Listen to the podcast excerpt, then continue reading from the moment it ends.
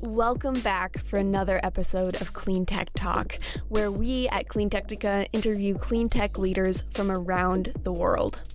With topics ranging from electric cars to climate change communication, you can listen to our full podcast series by visiting our website at cleantechnica.com.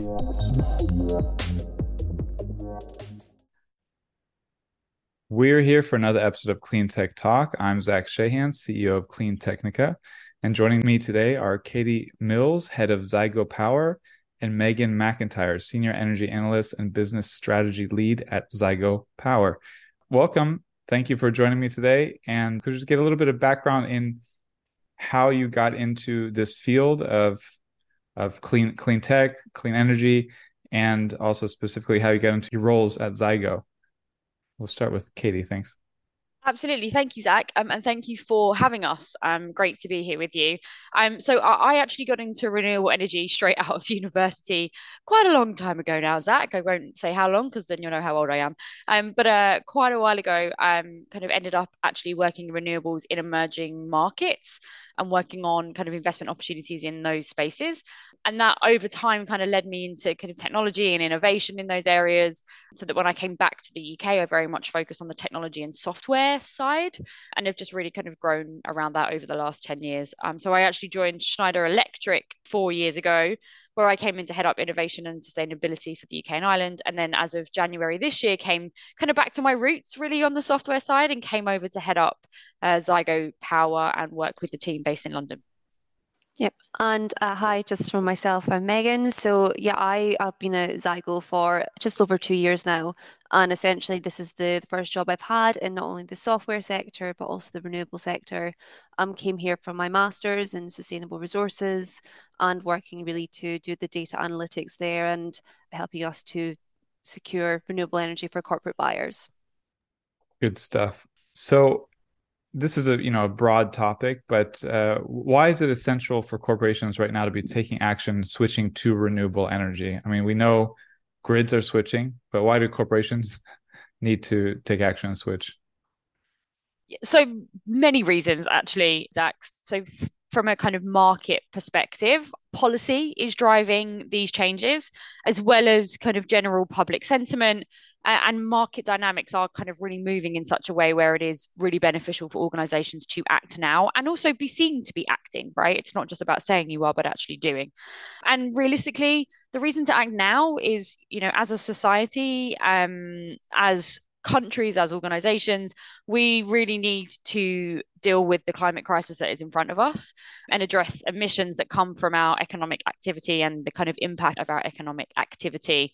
And also just to meet goals set by governments ultimately as well for us to be good corporate citizens. And that's really what it's all about.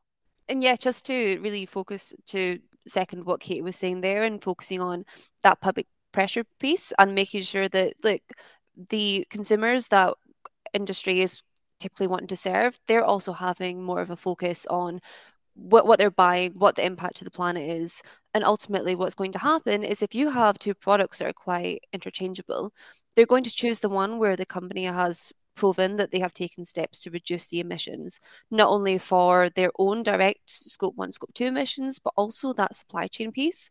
I'm engaging them, and we need to really appreciate that. As much as there is a focus to get renewable energy at the moment, there are also challenges there. So it's that uh, that aspect of taking action now to make sure that you're also getting ahead of the curve because there isn't emerging theme that we're seeing where supply is struggling to keep up with demand. So for corporates that are really wanting to show that they're taking action here, they're meeting those CDP or RE100 commitments, they need to really get in with the, the supply that is currently available to show that progress that they're they're making. Because I think the estimated shortfall for renewable capacity to reach the RE100 target in just Europe, the shortfall is about 64 gigawatt hours. So that will be a huge challenge, and that's why so many corporates are really looking to act quickly to make sure they're staying ahead ahead of that emerging issue of supply. Yeah, and Katie, you mentioned that you know you came back to software as mm. someone who's not a software engineer. I use a lot of software, I'm sure, but I don't really think about it. What role can software play to increase access to renewable energy? And more specifically, you know, how can software help corporations find and secure renewable energy projects for, for power purchase agreements? very good question. I think one of the main roles for software is about increasing access to market through new go to market, right? So whether it's a digital go to market, that's a really important factor around what software can do. And that you know the more access we have, the greater we see in uptake of renewables, the more players that can get involved in the market. So we see more kind of democratization, I think, of the of the of the renewable energy market. And then there's also the pieces around, you know, ultimately uh, greater transparency. We believe drive greater transparency in markets as they begin to develop and grow.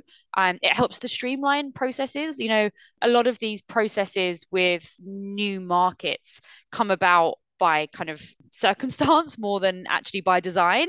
And and which means at times they're not the most efficient they can be quite slow. And we think really you know software has a role to play in looking at these processes and breaking them down and, and trying to simplify and streamline as much as we possibly can with you know pretty standard processes. That's really where i think software has a kind of really strong role to play in the future. Well now and also in the future and I think it's also an element of as these markets mature and these solutions mature, software has that flexibility where it can address the new types of buyers. So, a lot of, particularly in the renewable space at the moment, it's very consultancy led. And that reason being that you need those experts to really guide you through these processes, such as a power purchase agreement or a, a, different type of solution. So, software can obviously facilitate those transactions, but as buyers become more experienced and corporates become more experienced, you're going to have more people wanting more of an independent transaction. So they may not want as much of a consultancy hold, and software still facilitates that for them. So they don't need to do the whole process manually. Then they can still perhaps have access to a consultant if required. But software, I think, is really pivotal in making sure that we continue to be able to service that consultancy offering through that, but also allowing them to mature slightly and become more experienced.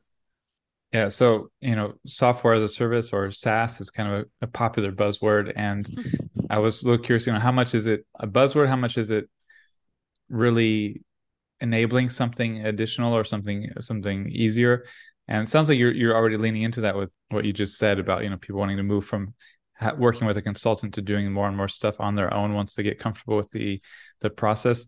But what challenges I mean, what can you say about that? So, you know, just extending that that discussion of how software as a service is genuinely enabling more, and and what challenges are there in signing PPAs through software? I mean, it's it's a big thing. Like, mm. like I hmm. mean, uh, but then it, it reminds me of the discussion like when Amazon was like a bookseller, and people were and it was starting to sell more stuff and people were like oh who's dating myself by the way katie? I mean i, I feel like we're probably you you might be younger than me but uh, we're around the same age perhaps. But i remember he was like oh who's going to buy this online? Who's going to buy that online? It was like always like mm. oh sure people will buy books online but they won't buy everything online. It's like well now we do buy everything online. We got comfortable with it. But even cars but still a, a power plant is a big online purchase i feel like. It, it absolutely is right? And I, I think it's always really important to come back to when you think of software what problem are you trying to solve right? It's not software for the sake of software which we see a lot of in markets in many many ways. It's actually highlighting the challenge that exists in for the for your specific user right? So whether it's a corporate energy buyer whether it's a developer who's looking to sell their project make sure you're really honing on the problem and then figure out whether there is a, a true software solution to solve that problem right? Because it's not a square peg round hole type thing right? You've, you've got to be super clear on that challenge and how software can address that challenge. So that's the kind of first point for me right around what role can software play? Well it needs to be super specific in the problem that it can solve. I think then the other piece around you know you're totally right this is these are you know huge contracts large volumes of money at stake in many many ways which has a you know an element of risk associated to it. And realistically what we're saying here is you know the software that we have it's not revolutionary. We solve the pain point that comes in a route to market right? In a in kind of getting to market. There is then still a lot that happens off the off software, right? Actually, manually still, because it still needs people to buy into people and to trust one another in order to get those transactions done, right? So I think it's more just about making sure that software solves the pain points that it can, and work kind of alongside the people that need to be involved in these huge, big negotiations and huge contracts with large value attached to them. And, and just be about, yeah, I suppose, kind of making sure that it's not there for the sake of it, but is actually providing value. That's all it should be. Yeah, and I think just going back to the question, focusing on what are the challenges of a PPA and how can software address that, it's that element of it takes two to tango. So, as Kate was saying, these are really long and complex deals. And we have on one side a buyer who is looking for the best way to hedge against the market. Then we have the developer who essentially needs to source financing for the project that they're looking to put into a PPA. Then you may have a consultant also helping to facilitate there. And essentially what the software is looking to do is to reduce that pain point as Katie was saying and it's not mm-hmm. taking away from that but it's making sure that both parties are able to work together and collaborate in an easier fashion and just making it more transparent for both sides of look we're actually working for both of you it's not that we're trying to service the buyer or we're trying to service the seller it's the software is here to bring you both together and to help you mutually reach the best deal that works for both sides and i'm a bit curious you know you, Zeigo is the is the company, but it's under Schneider mm-hmm. Electric. I mean, Schneider Electric is a huge brand, a hugely respected, you know, brand with a lot of history. How much does it help having the Schneider Electric, you know, name and background for helping Zeigo to like make this case to people and, and explain, you know, you're not just some a few people in a garage in Silicon Valley who are like trying to sell sell a software package for buying big power plants. Like it's you ha- you're like, oh, you know, we're part of Schneider Electric. I feel like this would be a huge factor for me to to feel comfortable taking those first steps initially. Absolutely, you know, Schneider Electric is, I believe, kind of one of the largest corporate buyers of green energy in the world. They have history, they have like second to none knowledge, and the best data sets really in market because of who they are and what they do.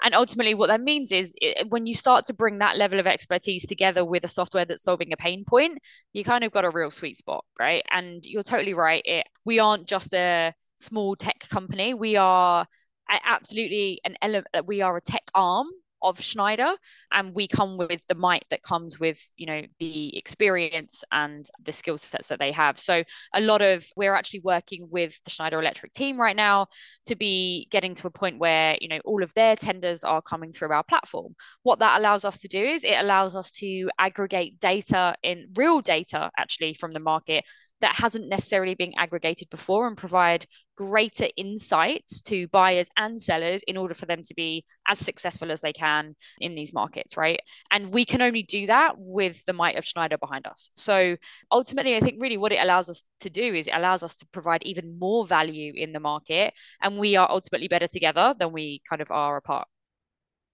Hello, clean tech enthusiasts. If you enjoy Clean Tech Talk and CleanTechnica, please consider pitching in a few dollars a month at cleantechnica.com slash support. That's cleantechnica.com slash support, where you can sign up in seconds with a credit card, pitch in a few dollars a month, or whatever you like. Some people actually contribute $100 a month to help us cover climate change and clean tech and try to help the world one word at a time. Thank you. Yeah. So on the data side, I mean, as as they say, data is gold, and you know everybody wants more data these days. You also need a way to make use of that data. You need to, you need to be able to process and and understand and, and use the data.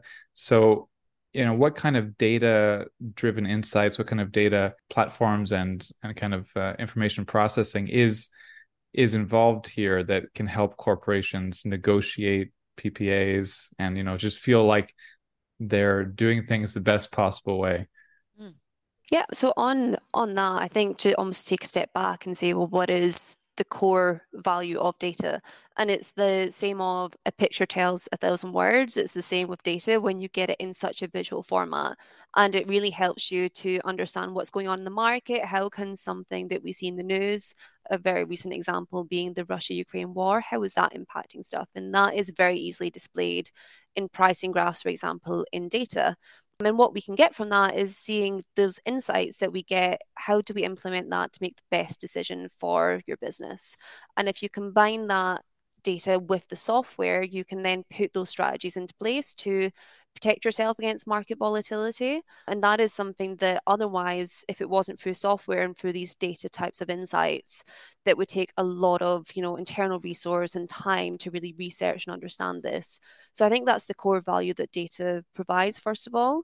Um, in terms of what insights can we then give in in a platform such as such as Zeigo, what we do is we take that data first of all to help them tell that story, but then there's also features we can develop. So things such as feedback to people that participate in the tenders that we, that we release to help essentially encourage competitiveness and making sure that essentially we're getting the most competitive prices in the market and then making sure that everyone has that full transparency of where is the market currently and again, going back to making sure that both sides of the equation, the buyers and the sellers, are getting a fair deal. And the power of that really is in the data insights that we can tell and removing any potential bias there really is in the numbers. And you can see it for yourselves and using that to, like I was saying, go back to senior stakeholders and sell that story a lot stronger, I think.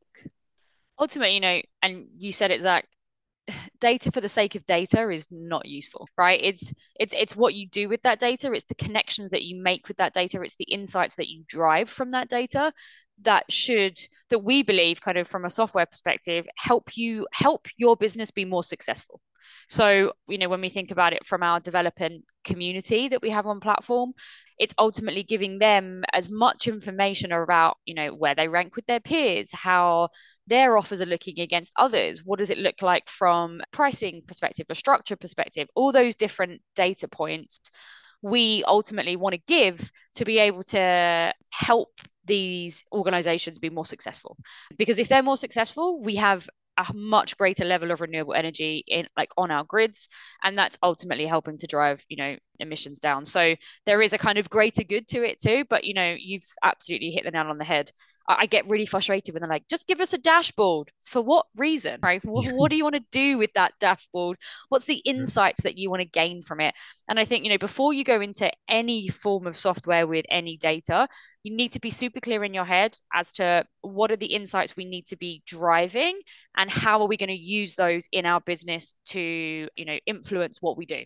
And and I think if you can get those things clear, then you'll use data in the right way rather than, you know, data for the sake of data. Yeah. So, and then how, how can streamlining renewable energy procurement through software translate into cost savings and increase efficiency for those corporations? Like how does how does that help versus, you know, just call, calling up someone and, and making this making the deal or, you know, sending emails back and forth with the the contract? So like I I think one of the main benefits of it is transparency right? And we say a lot that this market is an evolving market and a maturing market. And so transparency needs to be driven because transparency helps competition in many, many ways. And, you know, competition helps drive down price, it helps drive down risk. There are lots of different things that, you know, competition can do. So, from my perspective, the most important thing actually is around driving that transparency in the market, whether it's pricing, whether it's like whatever it is, that's really what it should be about. Meghan, you're yeah, anything to add in agreement? Yes. That essentially is it, and then just making sure the other price price transparency there and the cost savings and efficiency that going back to the flexibility of offerings software can support is it a full consultancy model or is it more of a hands-off approach where you want to be self-led and making sure that we are going forward with as the market matures as well software essentially can facilitate the transactions of different different types of offering and as we mature towards more like more of a hands-off approach, there are cost savings there as well. So yeah, well that's that's great. I, I think I've heard different things here about like pretend I'm or maybe don't even have to pretend pretend I'm a luddite who who's like wants to green my business wants renewable energy but I don't but I get overwhelmed by the idea of another software system I don't, I'm you know what are the three reasons I really need this instead of just you know doing it the old way that i'm used to. Like give me a, a, an elevator three three point pitch. Why do i really need a software package to buy a power plant? Oh you're putting us on the spot now zach. Let's see. So ultimately it's about a streamlined digital route to market um, that offers greater transparency and greater competition right? It's all those things are you know those four things are kind of beneficial for everyone involved on both sides. I think that's what i would say as well of what really can we and it's making sure i guess making if you're looking at what software solution do we have how does it benefit and what problem are you solving? So it's making sure don't find you know a software solution and say okay now i need to find a problem that this is going to fix. It's when you're approaching software solutions to address it you need to have the problem in mind that you want to fix. So that would be the advice i would give on that one. Very cool. You're very well versed in this field. What trends and innovations do you see emerging in this realm of software assisted renewable energy purchasing and uh, especially for corporations I think for me, it's it's definitely something that is already high on everyone's agenda, and there's a lot of talk about it. But the scope three emissions is something that's going to emerge, and what we already have within Zeigo, there's a Zeigo Activate offering, is it helps kind of group together the you know the we call them sponsors, but essentially the the lead person who wants to engage their supply chains because they want to effectively report back to the commitments that they've made and show their customer base that they're tracking effectively against these commitments. And it can it helps to bring together all the suppliers that may be quite disengaged and create more of a community there. And it supports both parties there. So you have the supplier who can easily and readily understand what is required of them, perhaps have the support of the person that they're eventually supplying to if they are a larger organization, and then it's very easy to then monitor and track the progress that your supply chain is making. So I think that is a trend that will continue to develop. And then as that trend develops, there also are the offerings that will begin to mature. So within our space, we're talking a lot about aggregated PPAs. The wider Schneider Electric team is, very much so I'm um, looking into this offering and it's very new. It's not something that is a hugely mature market at the moment, but it will likely continue to be. And software can, of course, go alongside this to make that grouping and the grouping of the consortiums and making sure everyone has the right understanding and requirements of these already really complex deals to make it a much more seamless situation and negotiation throughout. So the um from my perspective, the the software geeking me is tr- the the biggest kind of opportunity that I that I see, and experts in the in the renewable energy market will probably absolutely want to uh, shoot me for this. I would have thought, but it's around simplicity, right? So there is so much complexity in a lot of these things that whether whether it's scope three reduction, whether it's you know PPA procurement, if the role I think software really will play in the future is is around how we simplify for either a buyer and seller these processes, right? And and that's ultimately what software should do. It it should be about making people's lives easier, not more complicated. And and that's where I see kind of a much bigger opportunity and and kind of trends coming down the line as to, you know, how can we use software to simplify what are super complicated, super diverse challenges with many different stakeholders involved software has a real role to play in simplifying those things. Um, I don't mean making it simple, that's a different thing, but simplifying, I think, is is where we're going to see things kind of move towards more and more. And maybe just expound a little bit more on the different processes and challenges of scope one, scope two, scope three, and just laying out more what are those what what are scope one, scope two, scope three emissions and and the challenges for for cleaning up each of them. Yes, so the, the different scopes are essentially the direct emissions from your from your operations, and then you have scope two, where it's more so about the heating and the more indirect emissions there. And scope three is, of course, your supply chain. So that is considered the not only the largest scope in terms of percentage of overall emissions, but also the biggest challenge because there is the the least amount of control that essentially the corporate has to has to address it. So for scope two in particular, things such as the heating and the operations PPAs are something that is very much so in their control. And then that is, there are a range of other solutions available there, not just power purchase agreements. And then there's things such as efficiency, making sure your products are designed in a way that reduces the emissions embedded in it. So there are definitely a lot of different solutions, and it's important to look at when you're targeting each scope what is the best um, solution, not only for your business, but also for the impact there. Then when looking at scope three, that's when we look in again, making sure we've got a grouping of your supplier, your supply base, and making sure that we're considering what their capabilities are because you could have a very small supplier and it could be they can't go into a PPA and it's just they don't have the volume requirements to go into PPA, but they can increase the efficiency of the buildings that they're operating in. Um, so it's important when looking at the different scopes and seeing what actually is first of all within your control, but then when we go externally to more of the scope three, what is the capability of every supplier there? And, and you know, ultimately it goes back to that you know famous saying of you can't improve what you don't measure right? And all of these scope 1 scope 2 and scope 3 is around getting you know your first step is getting visibility. Know what the data is telling you so that you then can think about what step you need to take after that right? And that's where the scope 3 becomes super complicated because obviously you've got to read you know I, I i think of the likes of schneider electric we have something like 42000 suppliers globally and you got to understand just everyone 000. just 42000 oh. you know it's a really small problem to deal with and actually we've set we have really bold targets around reducing 50% of our top top 1000 supplier emissions by 2025 that's a bold target and that's not easy to do but the first step of it is about getting visibility into what that looks like right so and, and that will take time and and there are loads of solutions out there that can help you do that in a far more simple streamlined manner. So yeah. I, I, think you know so how does get that view first.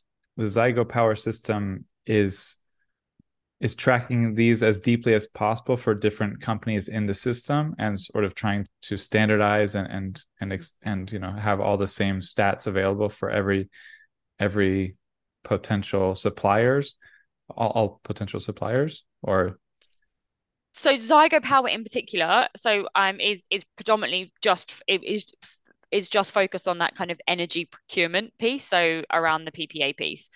And it's difficult to say like it's standardizing because it, yeah, it's, I, I know, was looking for a different word, but I couldn't think of what it was. yeah, like these aren't like obviously nothing standard. Unfortunately, if it was, it would be much easier.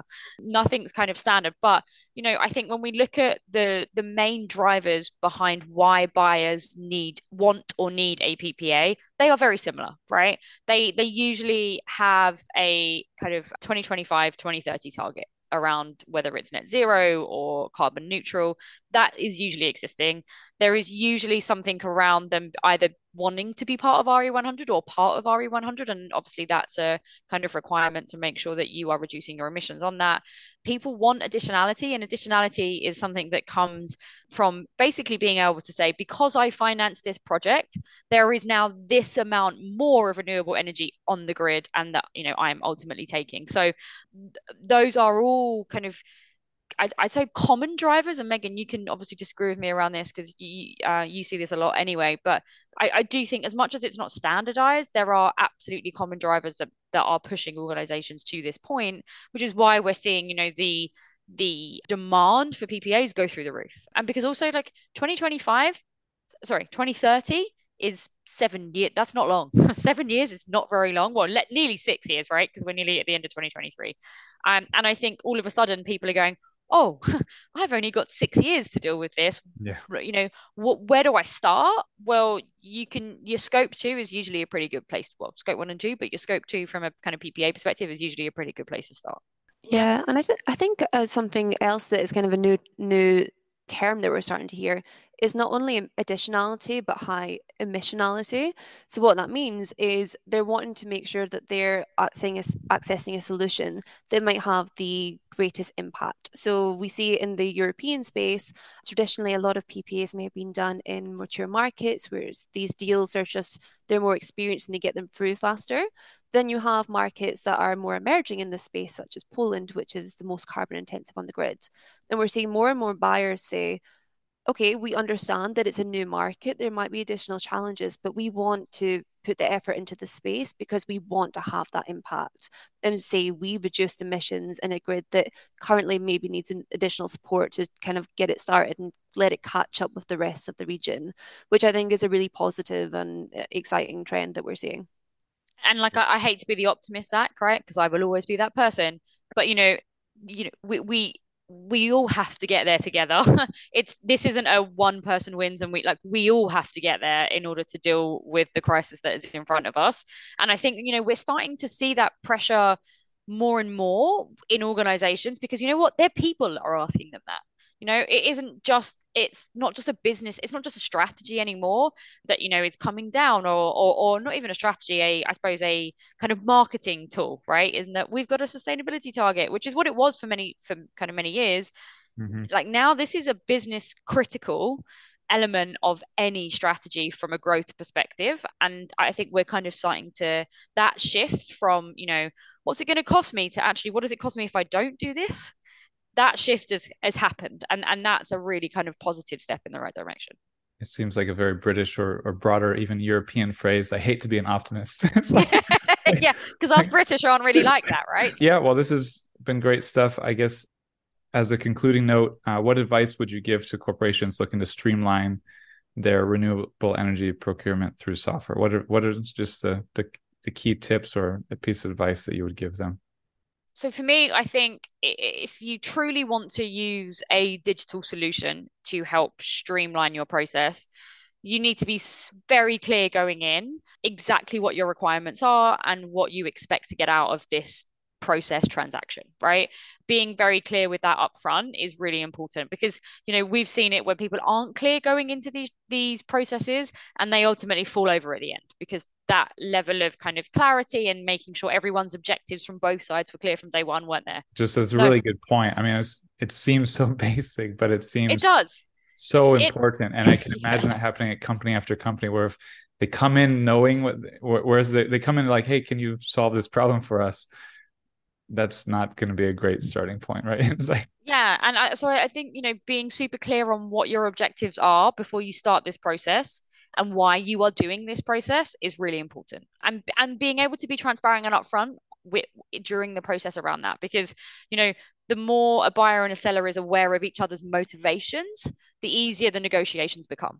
It's when we don't have that visibility and that transparency that things ultimately end up usually going wrong further down the line because those motivations haven't been clear from day one. So that would be my kind of main tip. I think just bringing the market perspective here, my tip would be to act now or to act soon. There's not really any guarantee that as these targets are approaching and we're approaching 2030, that it's going to be easy to get something as effective as a PPA to reduce those emissions and something that you can demonstrate the impact and trace it to your your own scopes. Because ultimately the markets are changing and, and undergoing a huge transformation and there are challenges that are associated with that. Going back to where we're saying there's a lot of delays in trying to get these new projects on online. And what that means is the projects that are currently available are either they're going to go to market via different routes or the first movers in the corporate space looking to enter PPA are going to get the ones that are available. So I would say act now. You, it's not really something you can wait until the 11th hour to really work on because this is somewhere where demand will continue to increase at a very fast pace. So yeah, if you want to be there, be there fast. yeah, great, great tip. I I think it is. Everyone wants uh, stability and security in their decisions, and I think that has delayed a lot of action in this space for for years. Uh, especially as policies are constantly changing, people are waiting for prices to come down. But I, I think it's it's it's been shown time and time again the sooner the better and i think the i mean the the price conversation is an understandable one. There's it was only you know three four years ago prices for ppas in europe um, were a lot lower than what we're seeing. But uh, just looking at the markets at the moment, we still have a lot of political uncertainty, um, not just with Russia and Ukraine, which obviously had the spike last year, but some wider uncertainties that will that may influence the market in a way that keeps prices high. Long term prices are showing that they will continue to be at a high level for the remainder of the decade. And I understand that that is obviously a, a pill to swallow, and we all want to be much more optimistic that they will come down at a faster rate. And there's a lot of challenges there in the PPA space of except for Katie. I, I Katie hates you know. to be an optimist. but then there's also the challenges developers are facing of because inflation is so high, it's much more expensive to build these projects. So they need to price it in a way where they essentially break even. So as much as we would want to say, yeah, maybe prices will come down next year, it's not a high likelihood that that is what's going to happen. And it's going back to what I was saying earlier. If you don't act now, it could be that in three, four years' time, you go, okay, prices aren't coming down. We appreciate that now. Then all these projects are now reserved because there are so many other factors at play. Yeah, it's great And- points. I mean, we had the COVID pandemic, the the Yeah. economic shutdowns, the Russia Ukraine uh, inva- invasion, and then I mean, you've got potentially a situation with China and Taiwan, which would be Mm. e- extremely extremely disruptive to this sector, especially. I mean, Yeah. it's, so it's it's like I feel like we're at a kind of like I know we're not at the easiest time in the history of the world, Mhm. but at the same time, while inflation is sort of getting under control and everything sort of seems to be going back to normal, it seems like you know you want to jump on it now and not not wait for another crisis to emerge, right? Yeah. Yeah, not to end it on a, a, sad note, No, but yeah, no, that's definitely the realistic view of it. I think it's it's that really important point, Zach, that if you're coming into this because you want a cheap price, you're coming in for it for the wrong reasons, right? There are there are multiple different factors outside of just price that should be the reasons that you are looking at a PPA, whether that's, you know, hedging against market volatility, whether that's your sustainability requirements, whether that's additionality, whatever it is, it, you know, there has to be multiple boxes that you need to tick in order to make this successful for your business. And if it's just about price, I hate to say it, but this is going to be a really difficult one for you to do, right? Because it, it's not super cheap right now. There is a premium to this. And actually, you know, Meghan said it as supply and as demand goes up and supply can't keep up, we're only going to see more of a premium. So there is a case of, you know, kind of getting now before those prices go wherever they could potentially go in the future. And who Yeah. knows what kind of volatility we could then see in markets too. So Well, thanks a lot. Very interesting, uh, fun discussion. Really appreciate it. So yeah, thank you for for what you're doing. thanks so much. Thank Zach. you. Thank you for listening to Clean Tech Talk. Join us next time to get your electric fix.